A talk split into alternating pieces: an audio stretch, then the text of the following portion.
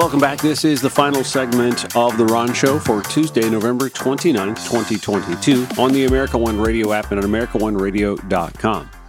Here in metro Atlanta, we'd heard a lot over the last year or so about the Buckhead cityhood movement, spearheaded by the controversial Bill White. Now, Bill didn't get the Buckhead cityhood movement on the ballot this past November, so in a lot of minds, it's over except it wasn't necessarily on the ballot, except in a few other places. He had a few uh, House candidates, State House, and General Assembly Senate candidate as well.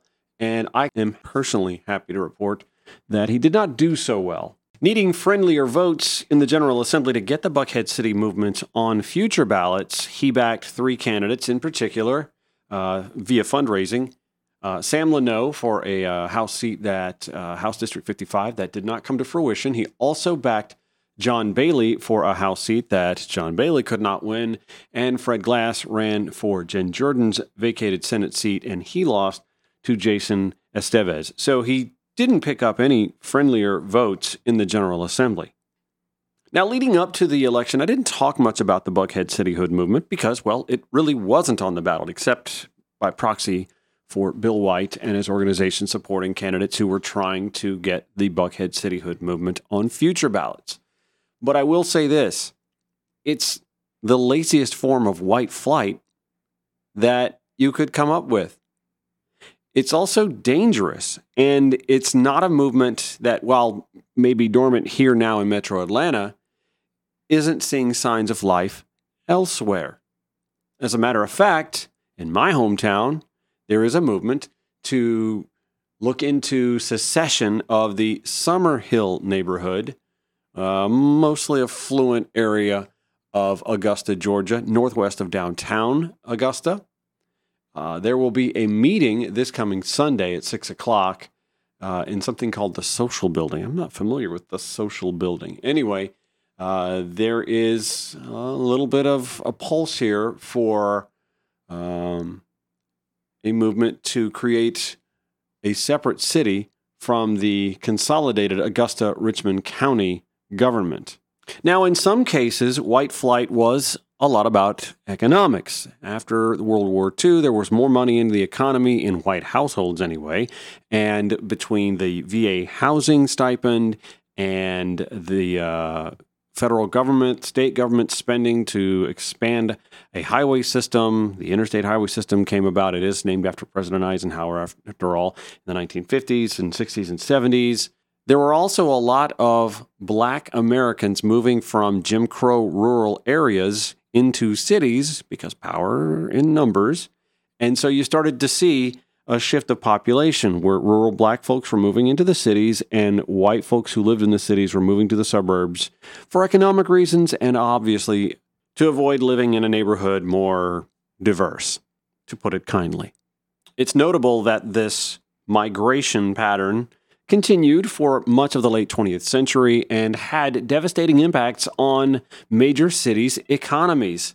Because where the money goes, the wealth goes, the jobs go, leaving behind a repressed population of majority minority cities who were being oppressed by unfair housing laws, hiring bias, and with those biases and lower incomes, no ability to purchase personal transportation to go to where the jobs were. And obviously, you saw on the conservative side, and still do, a fight against mass transit and mass transit expansion to level even that portion of the playing field. Fast forward to the 2020s, and now you just start to see the not so subtle dog whistle blowing of the likes of Neil Boortz we talked about yesterday, and the Jim Jordans from the Republican Party who like to talk about Democrat run cities and crime and struggling economies in a very short sighted way, of course, because they don't want to recognize that past misdeeds and wrongs have effects today. So we saw the Buckhead cityhood movement concerned about crime. All they were going to do in earnest, honestly, was take money from Atlanta city coffers, a lot of money, because Buckhead is a pretty affluent part of the city of Atlanta, and invest in creating their own city and their own little police force and starve the larger city, still the larger city would be Atlanta, of necessary resources to combat crime and economic disparities and infrastructure. And now you've got a movement in my hometown of Augusta that wants to do a very similar thing. It didn't work in Buckhead. It would make no sense in Augusta as well. But keep your eyes on this sort of thing because I expect to see a lot more of this pop up. It's dumb, it's lazy, but conservatism in the 2020s, am I right?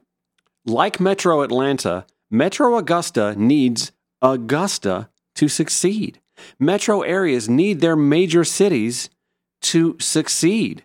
And we see this especially outside the perimeter in the state of Georgia, where we have conservatives just confused as to what is happening in Atlanta. They want to harp on crime and demonize the city. The dog whistles, you know? Oh, low income housing. Hmm. And vilify folks like me who are white who move into the city as, oh, white saviorhood. No, we're just not worried about these sort of dog whistles and tropes that have been used for decades to demonize major cities just because they're majority minority. Just find it funny that conservatives have been telling us it's not so bad being a minority in this country, despite never being a minority. And when they are minorities in an area geographically or otherwise, they need to take their ball and go elsewhere. Why? I thought being a minority isn't so bad in this country. What do you do? Where are you going? Hey, hey, come back. We'll be keeping an eye on that Summerville movement in Augusta, and we're still watching the Buckhead stuff too. I don't think that's as dead as we'd like to think it is, but we're watching nonetheless. That's it for The Ron Show for Tuesday, November 29th. Archived audio and more at ronshowatl.com. Email me directly, ron at ronshowatl.com, or call the show if you'd like, 404 913 2725. See you tomorrow at 5 p.m.